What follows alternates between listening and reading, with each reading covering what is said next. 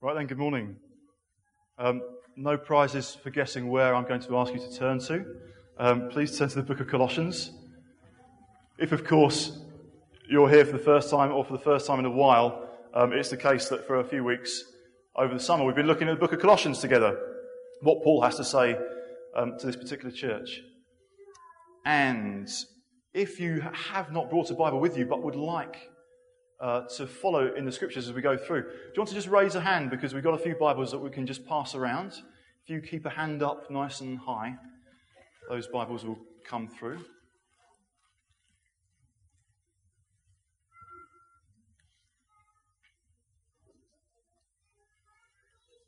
And if you have a Bible, you can be finding Colossians chapter 2.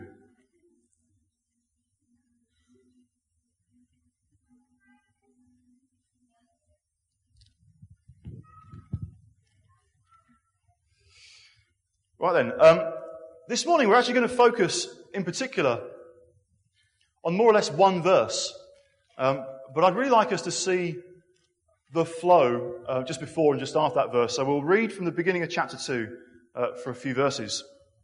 Paul writes this For I want you to know how great a struggle I have for you and for those at Laodicea, and for all who've not seen me face to face, that their hearts may be encouraged, being knit together in love to reach all the riches of full assurance of understanding and the knowledge of God's mystery, which is Christ, in whom are hidden all the treasures of wisdom and knowledge. I say this in order that no one may delude you, delude you with plausible arguments.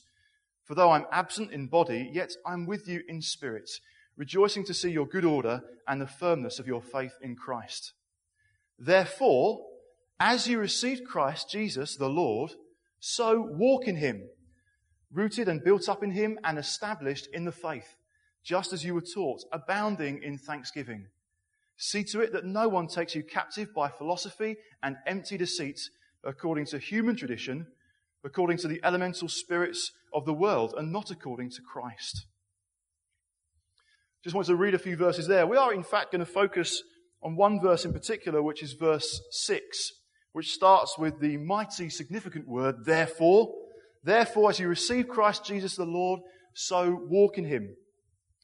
This verse kind of signals a slight change in tone in the letter. Um, you will recall that right at the beginning of the letter, Paul introduces himself. He tells this group of believers um, what he's been thanking God for on, um, about them and what he's been praying for on their behalf. And from there, that catapults him into really wanting to focus their attention on who Christ is. So he gives um, some consistent teaching, some thorough teaching on who the Son of God is. They really needed to get hold of that. He talks then about his ministry, but even in talking about his ministry, it's clear that it's all about Christ. It's all about Jesus. He wants to make the Word of God fully known so they might know the mystery of Christ, Christ in you, and so on. So Paul really wants to hammer that home. He comes to this point, and uh, this is the, re- the point at which we realize Paul isn't just writing a letter for the sake of it. He's not just um, thinking, "Oh, how can I, how can I be seen to be productive?" I know what. I'll I'll write a letter to that church I've never been to. Um, he has something he really, really wants this church to get hold of.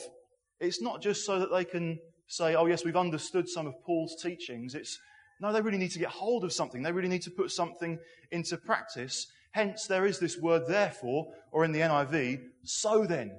You've taken on board some truth, so then. There, there is a kind of a, a taking action, a doing of something. Something's required. It's not just to kind of affect the intellect, what we believe on the inside. No, this is about how we live, what's going on in our lives. So, Paul here is giving the Colossians, the first direct instruction uh, in this letter. He has, he's shared with them his encouragements, his prayers about Christ and about his ministry. Now he's coming to this, the very first kind of instruction, a direct encouragement, a direct exhortation to this church. And in a sense, everything that follows from this point onwards in this letter is a kind of continuation of this verse. Therefore, as you've received Christ, Jesus the Lord, so walk in him. Most of the rest of the letter can almost be seen as explaining that further, expounding that further in different areas of life, how to walk in Him and how to continue in the one that we've, the one we've received. So, in order to understand this, this first statement, this first instruction to the Colossians, which is also for our benefit, also written for us that we might get hold of, we're going to do it in two parts. We're going to see, first of all, we first of all need to understand the first clause, which is as you receive Christ Jesus the Lord. It raises a question well, how did we receive Christ Jesus the Lord? If we are to continue and to walk in Him, we need to know kind of how we've received. That's the first kind of question that we come to. Um, there's a few hints of this as we read through in earlier verses. Paul, right at the beginning in chapter 1, verse 4, says, um, When we pray for you, since we've heard of your faith in Christ Jesus, that's what's encouraged him so much, hearing of this church, the believers' faith. And right before verse 6, funnily enough, in verse 5, um, he says, For though I'm absent in body, yet I'm with you in spirit, rejoicing to see your good order and the firmness of your faith in Christ. That is the kind of the hint. Therefore, as you have received Christ Jesus the Lord, how have we received him? We received him by faith, by believing. There's something similar in the book of John. Um, as John there, he begins in the book of John uh, by first of all explaining, so that no one misses the point, who exactly Jesus is. And he goes on there and arrives at verse 12, or perhaps we'll read from, from verse 11. John 1, verse 11, talking of Christ. He came to his own, and his own people did not receive him. But to all who did receive him, who believed in his name, he gave the right to become children of God. To all who did receive him, who believed in his name, we've received him by believing in his name, in believing who he is, in believing what he's done on our behalf, as we've been singing, as we've been hearing, as we've been praying about this morning. We've come to faith in him. So if you have received Jesus as Lord, as it says there in John, you are, you have the privilege, you are God's child. You've been made a child of God, just as we were kind of reflecting earlier on.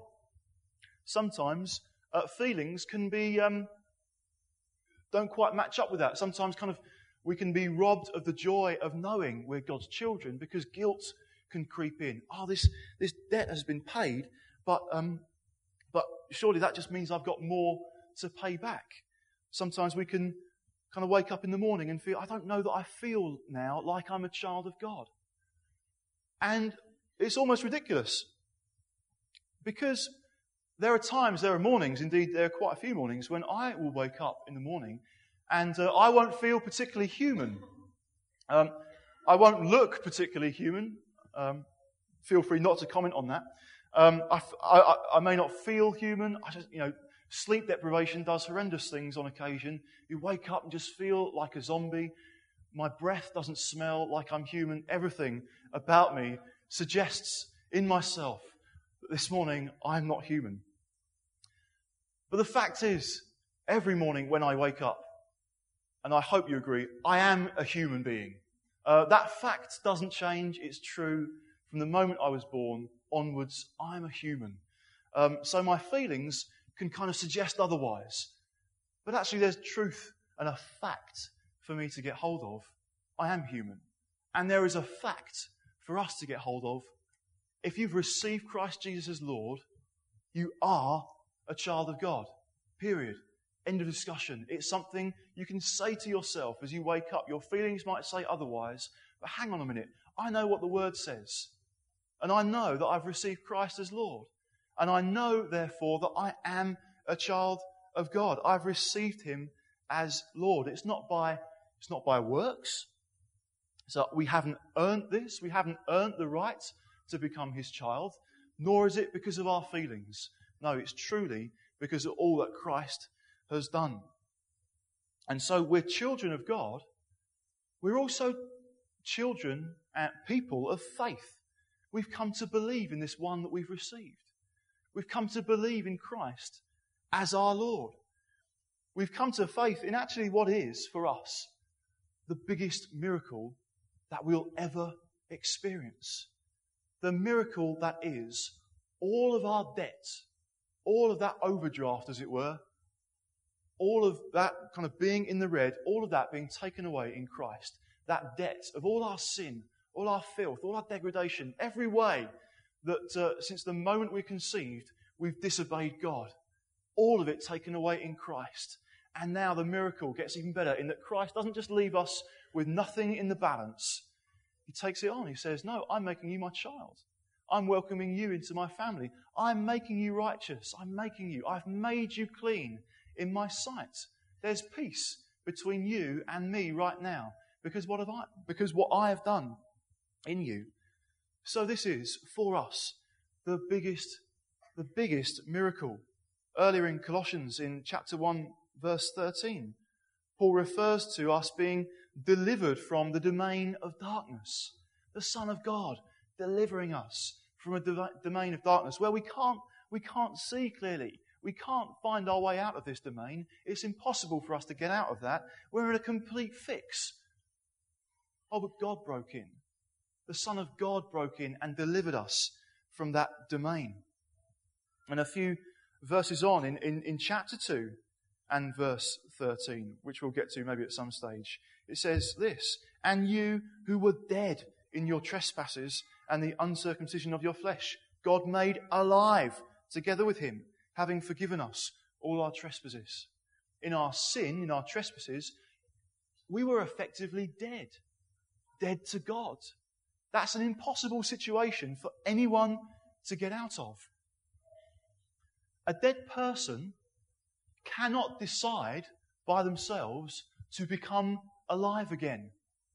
If they're lucky, there'll be some medic around who can resuscitate them, but it will take someone else to bring them back to life, if at all.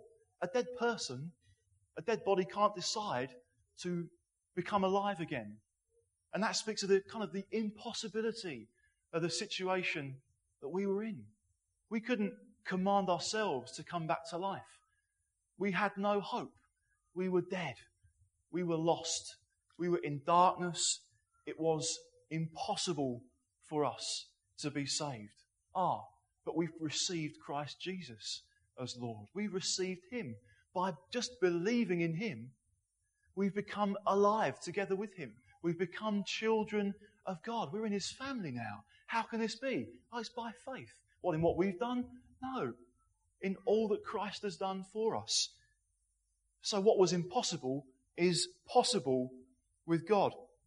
Now, Jesus uses an amazing, quite a witty illustration in the book of Mark. In fact, it's in a few books uh, in the Gospels. But if we turn to the book of Mark in, in chapter 10, see quite a witty way uh, that Jesus used to explain the situation that we were in. He, he encounters there in Mark chapter 10 a rich man. And um, this rich man comes to him and says, Look, I've, I've obeyed everything since I was young, but what, what must I do to kind of inherit the kingdom? What must I do to kind of uh, to kind of progress, as it were. And this guy goes away sad. He turns away sad because Jesus tells him to, uh, to give away the things that he has and come and follow him. And he goes away sad because he's a man of much wealth. And um, in response to that, Jesus comments. Let's just find it. Verse 23. Or he says just before then, uh, You lack one thing. Go, sell all that you have and give to the poor, and you'll have treasure in heaven, and come follow me. Disheartened by the saying, he went away sorrowful, for he had great possessions. And Jesus looked and turned around to his disciples. How difficult it will be for those who have wealth to enter the kingdom of God. The disciples were amazed at his words. But Jesus said to them again, Children, how difficult it is to enter the kingdom of God. It is easier for a camel to go through the eye of a needle than for a rich person to enter the kingdom of God. Now, Jesus isn't just saying, oh, yes, for rich people it will be difficult to come into the kingdom of God. For others, it might be possible. The disciples understand what he, says, what he's saying because they go on in verse 26 then who can be saved? Not which rich person can be saved then? No. Who can be saved? Can, can anyone be saved if it's as difficult as a camel trying to go through the eye of a needle, the biggest animal they're likely to know they're in Palestine, going through the smallest hole they can conceive of, a camel going through the eye of a needle, it's, it's ridiculous. It's, it's, it's not possible. It's, for us, it's like, can you imagine a jumbo jet trying to get through your letterbox? It's really not going to happen. How is this possible then that anyone can be saved? Jesus looked at them and said, With man, it is impossible, but not with God, for all things are possible with God. Oh, yeah, it's impossible for us. It's impossible for you. You look at this impossible situation of this massive debt you'd never be able to pay back, however much you earn. Impossible for you, but not impossible for Christ. Not impossible for God, for nothing is impossible for God. So we've received him as Lord. We've received him by faith, by believing in what he's done. What he's done. Therefore, we're children of God, but we are people, we're men and women. If you've received Him this morning, you're a man or a woman of faith. And you've already come to faith in this biggest miracle ever to occur in your life. The biggest impossibility, your sin, our sin, has been dealt with by Jesus. That kind of puts everything else into perspective. We come across loads of things that which are frankly impossible, but actually for God, nothing is impossible. So this is how we have received. We've received by faith, not in our own works, but in who our God is, in who He is, the one who's able to do anything for whom nothing is impossible. And so we go on. The second part of this statement in Colossians. The, the instruction, the, the challenge, the, the encouragement for the Colossians and for us is as you've received him, so continue in him. Walk in him. Paul has prayed for this. He's prayed in chapter 1, verse 10. He's been saying he wants them to walk in a manner worthy of the Lord, fully pleasing to him. He's prayed for it. Now he's instructing them. Walk, continue. This implies for us some action, some activity in our part. It's not a case of as you received in him, so stand still and make no progress in life. No, it's so walk in him. But neither is it as you've received in him, so float in him in all you do. It's easy. You just have to glide. Go with the flow. Just let go and let God. He'll do everything. No, there's some, there's some ac- action on our part. We're not to be passive, and neither are we to think the Christian life is all about some kind of mystical floating. We can kind of feel that maybe that's what Jesus did. Yeah, Jesus, he just, he just glided in situations. He, his feet were somehow just a few inches above the ground, and so he just floated. It was easy for him. Of course, it was uh, easy for him, and that's how it should be for us. No, we've got to learn to walk like Jesus. Actually, he had time in the wilderness. He had time where people were coming to him with opposition, with difficult questions, with their unbelief, picking up stones ready to hurl at him. He encountered all those kind of situations. He was a man of faith, man of faith in his God, and he learnt to walk in every situation. We need to learn to walk in every situation. So, how do we walk? In exactly the same way that we received. By faith. We are people of faith. We have faith in a God for whom nothing is impossible.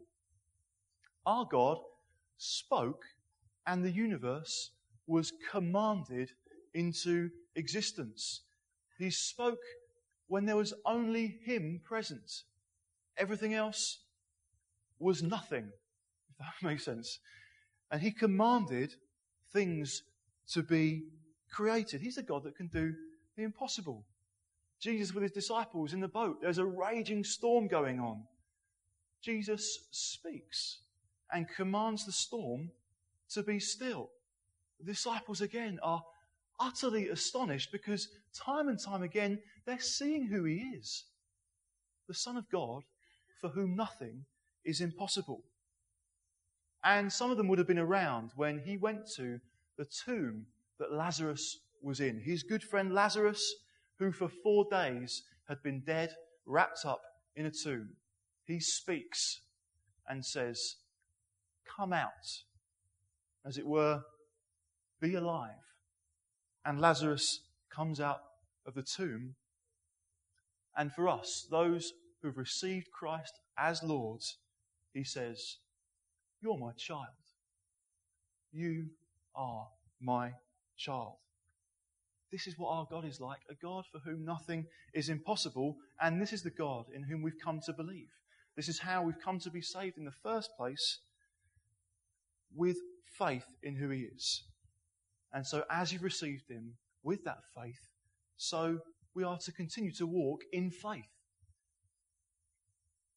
Continuing to walk in faith. Now, with walking, there are a couple of difficulties. First of all, you have to learn to walk in the very first place. Um, that doesn't take kind of ages in the grand scheme of things, but there are other challenges that come, that come across, other difficulties to do with walking. Imagine now, after this meeting, if uh, rather than drive home, you decided to go for a walk. I wonder then, depending on how familiar you are with this part of town, I wonder then how far you would have to go, how long it would take you before you were in a situation, before you were kind of walking along a street or an area that you'd never seen before. You've learnt how to walk, but this is unfamiliar. You're on new territory. You know, for some it might take 15, 20 minutes to find somewhere walking you've never been before. For others it might take a day. But it doesn't take very long, does it? Before we'd be somewhere that's unfamiliar, that we've never seen, that we're unsure of. And so for us, in our lives, actually, we can, can um, become unsure of things and uh, unsettled because things are unfamiliar to us. Wherever we are at, however old we are, whichever situation faces us right here today, um, for all of us, we can come across things. I've never been here before. I've never encountered this situation there might be people thinking um, as I'm talking, just aware of what this week signifies. This is the week of going back to school. Or this is even, the, sorry to mention that for those who maybe wanted to forget. Um, this is the week of going back to school. Or perhaps even for some of you who are quite young, you're going to school for the first time. Or you're going into a new class or a new year and you think, ah, oh, crumbs, what's coming up for me? Oh, my GCSEs. I've never done GCSEs before. I've never done A levels before. I've never gone to a different town to go to university before. This is all new to me. Or I'm going to school and it's the very first time I'm actually ever going to school or nursery. How am I going to handle this? I'll need to make friends, but I just don't know how that's going to happen. So, how are you going to walk in that situation? You've never seen it before. And sometimes, when facing a new situation, this is certainly what I can associate with, my initial reaction is something along the lines of, ah, ah oh no, I've not been here before. What am I going to do? Lord, are you with me? Are you there? Can you help me in this situation? Oh, you, you can. Oh, you have. Oh, thank you, Lord. Oh, that's, that's great. I'll, I'll continue walking. Oh, there's something new. Yeah! Lord, are you there? Can you help? Are you with me? Am I still your child? Oh, I am. Oh, you are there. Oh, you can help me. Oh, phew. All oh, right, this is working out because you're with me. We can go through that process of panic, turn to God in desperation, thinking, will he hear us? I hope so. I'll just have to keep going. God does deliver. But that's what we can go through. Are we going to walk by faith or do we just get caught up in kind of the panic of a very new thing. You know, for David, he faced a very new thing, a very new challenge when he stood up to Goliath. He'd never been in that battle situation before. He'd never faced Goliath before. But he knew that God was with him. He had faith that God was with him and God would help him, deliver him from this evil foe by his faith in Christ. Now, he'd not seen Goliath before, but he had had experiences of God delivering him from other things in the past. God had delivered him from kind of lions and bears. So he had some experience of God delivering him in the past. Now, from those experiences, he was drawing on faith. He was saying, That's what God has done. That's who I am. I'm someone who knows a God who does the impossible. He's with me. I know He's with me. So I'm going to meet this challenge head on, knowing that it's not about my ability to make friends. It's not about my ability to kind of step up academically to the next level. It's not about my ability to kind of successfully negotiate challenges that come across my life. But it's God with me, enabling me to face these things with faith, walking in Him in faith. So that's the one challenge to walking is actually we come across new things all the time. We come across uh, another difficulty as well. If you're walking from kind of A to B, along the route, there could be several things, several other paths or other people who might be essentially distracting. Um, so you've received Christ as Lord, but actually constantly around us, as we're seeking to walk in Him, there are other paths. And perhaps more importantly, there are other voices. There are other opinions. There are other kind of apparent experts telling us, no, this is, don't go that way. Oh, for goodness sake. You're not believing in God, are you? No, you need, you need to come this way. You need to come this way. And that's constantly what the world will be presenting us with in our faces or in quite subtle ways. In verse 8 of Colossians 2, um, Paul is mindful of this with where the Colossians are at.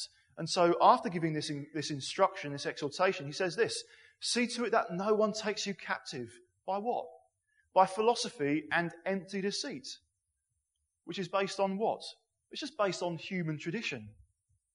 What's that human tradition based on? Oh, it's according to the elemental spirits or maybe the basic principles of this world. It's not, it's not according to Christ. It's according to human tradition, what over the years humans have come up with, people have come up with as really the best way to go. I know, you know what, are you, what are you doing with God? I mean, what, what is that about? What, it's just ridiculous, ridiculous. In the world, we can so easily be a laughing stock when we're saying, no, we're going God's way. What, really? So, in terms of relationships, guy meets girl, girl meets guy, they like each other, they start getting to know each other, uh, start courting or dating, whichever term you prefer, uh, boyfriend, girlfriend for a while, and maybe things progress. For a while, they're kind of thinking, you know, is, is this heading for marriage? Um, that's, that's the way it feels like it's going. Right, well, hang on a minute. Let's get married. Let's get engaged. So they go kind of into engagement. Throughout that time, the world can be saying, why aren't you sleeping together? What? Are you really going to wait until you're married before you have sex? That's just ridiculous. The world says it's instinctive. If you try and suppress that, you're just going to damage yourself. What you really need to do is kind of experiment, find out with your partner if you're compatible, if you do head into this relationship, you want to be reasonably sure of that fact. And, uh, and so you need to, you need to get going. Don't, don't, don't hold back on that. That's absolutely ridiculous. Now, this can even be given like a, a spiritual twist, or not so much a spiritual twist, but kind of a deceiving edge to it as well. Hasn't God given you that instinct? Hasn't God given you that attraction to this other person. Why hold back if it's something that God is giving you? That's bizarre. That's the world's way. That's the way the world thinks. So, do we walk that way or do we walk by faith? We can hear these other voices trying to take us by a different route, trying to get us off track. And actually, for those of us who've received Christ, no, we're believing in something better. We're believing that sex belongs in marriage. And marriage is God's wonderful creation for where sex should be. That's where it can be enjoyed to its fullness. The damaging stuff happens outside of that relationship. In that relationship, there is license to go for it. Um, this could really uh, produce some interesting discussions around the dinner table. Uh, I apologize in advance to all parents who will have uh, fascinating conversations with their kids. Um, but hey, you know, it's in the Bible. Let's talk about it.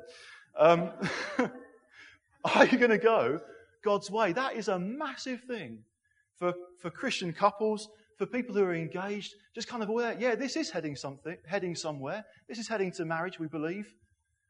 But we're believing in something, something better, what God wants.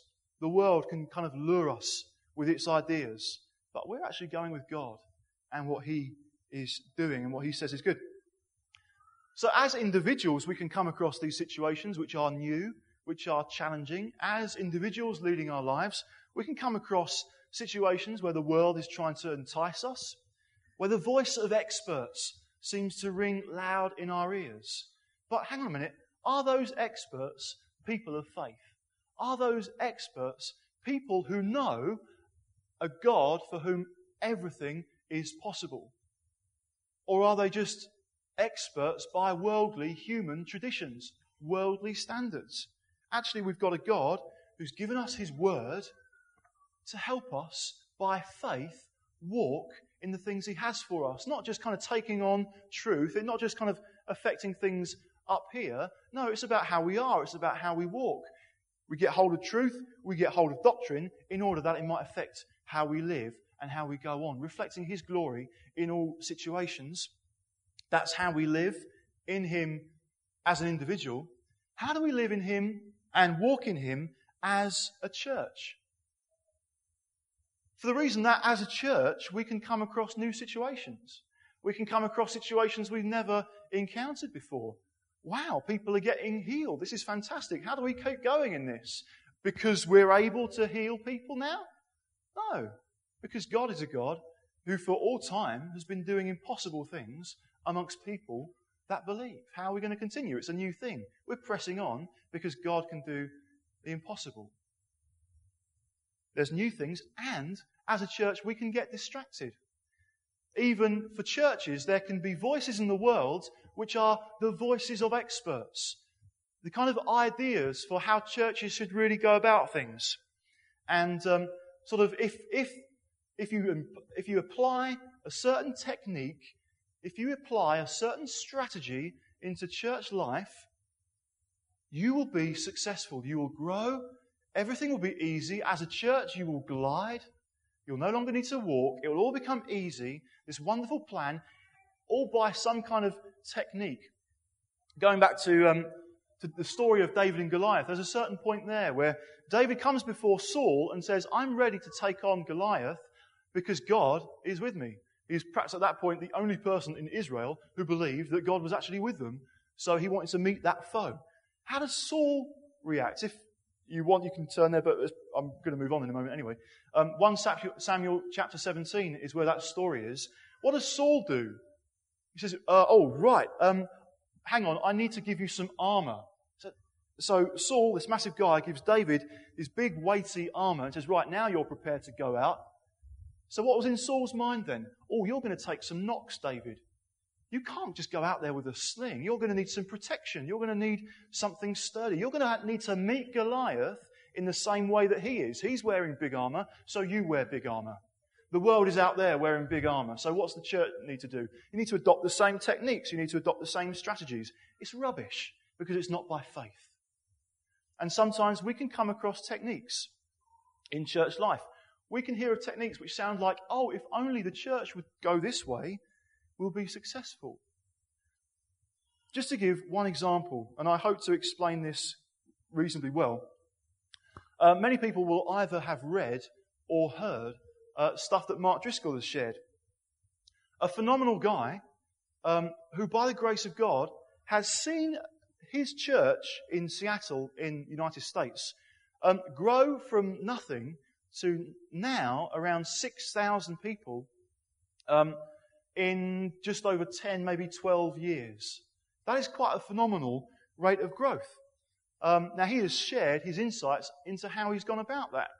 And one thing that come through, comes through clearly is doing multiple meetings. So the way to reach more people is to, to do multiple meetings. If we do kind of one in the morning, we can kind of capture young, uh, young families.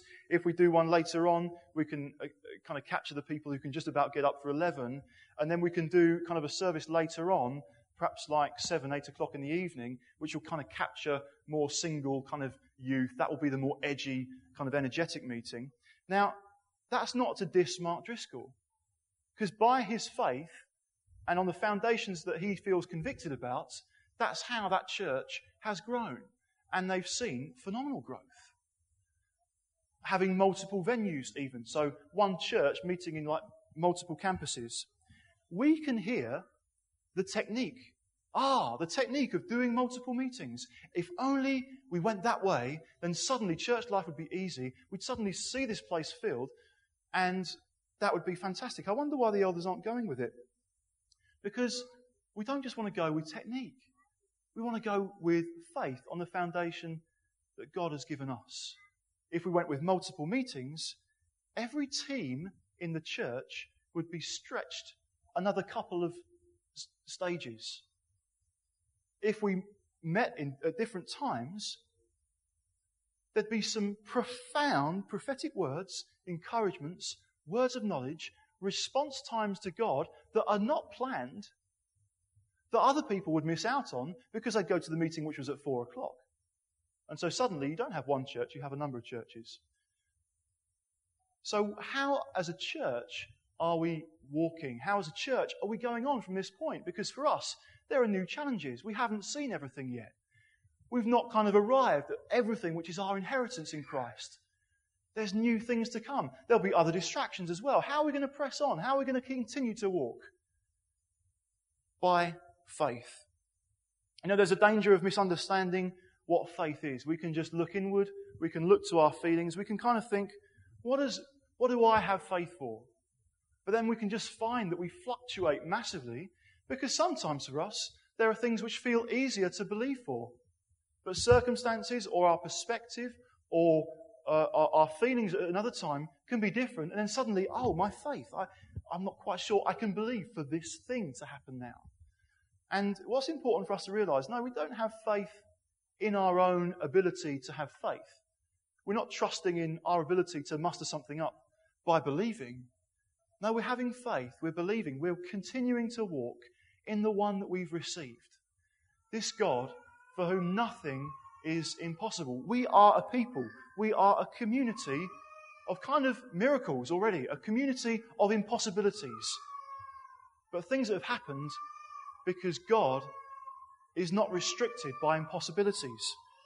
Each one of us, dare I say, is like a camel that has passed through the eye of a needle. It was impossible for us to do, it's impossible for us to achieve, but it's not impossible with God. And so we've come to faith, not in our own ability to have faith, but in who our God is. That's what David was like. He knew who God was. He wasn't looking at his own ability with a sling, he was looking at God's faithfulness.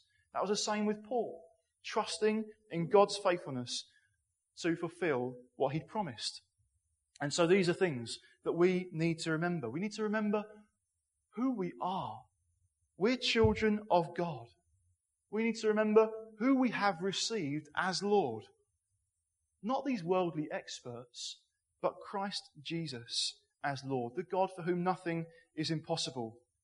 And we need to remember how we have received in the first place by faith, so that now, as we go on from here, in your life, in our life together as a church, we're walking by faith in who our awesome God is. So that when we make decisions, it's not just on the basis of pragmatics. It's not just on the basis of what the world might say and the techniques which can seem so wise in the world's eyes. No, because if we go that way, we only get what the world can offer. And the world is actually in the domain of darkness anyway. They're stumbling about. Now, we're the people of God. We're the children of God. So when we make decisions in our lives, we want to go with faith.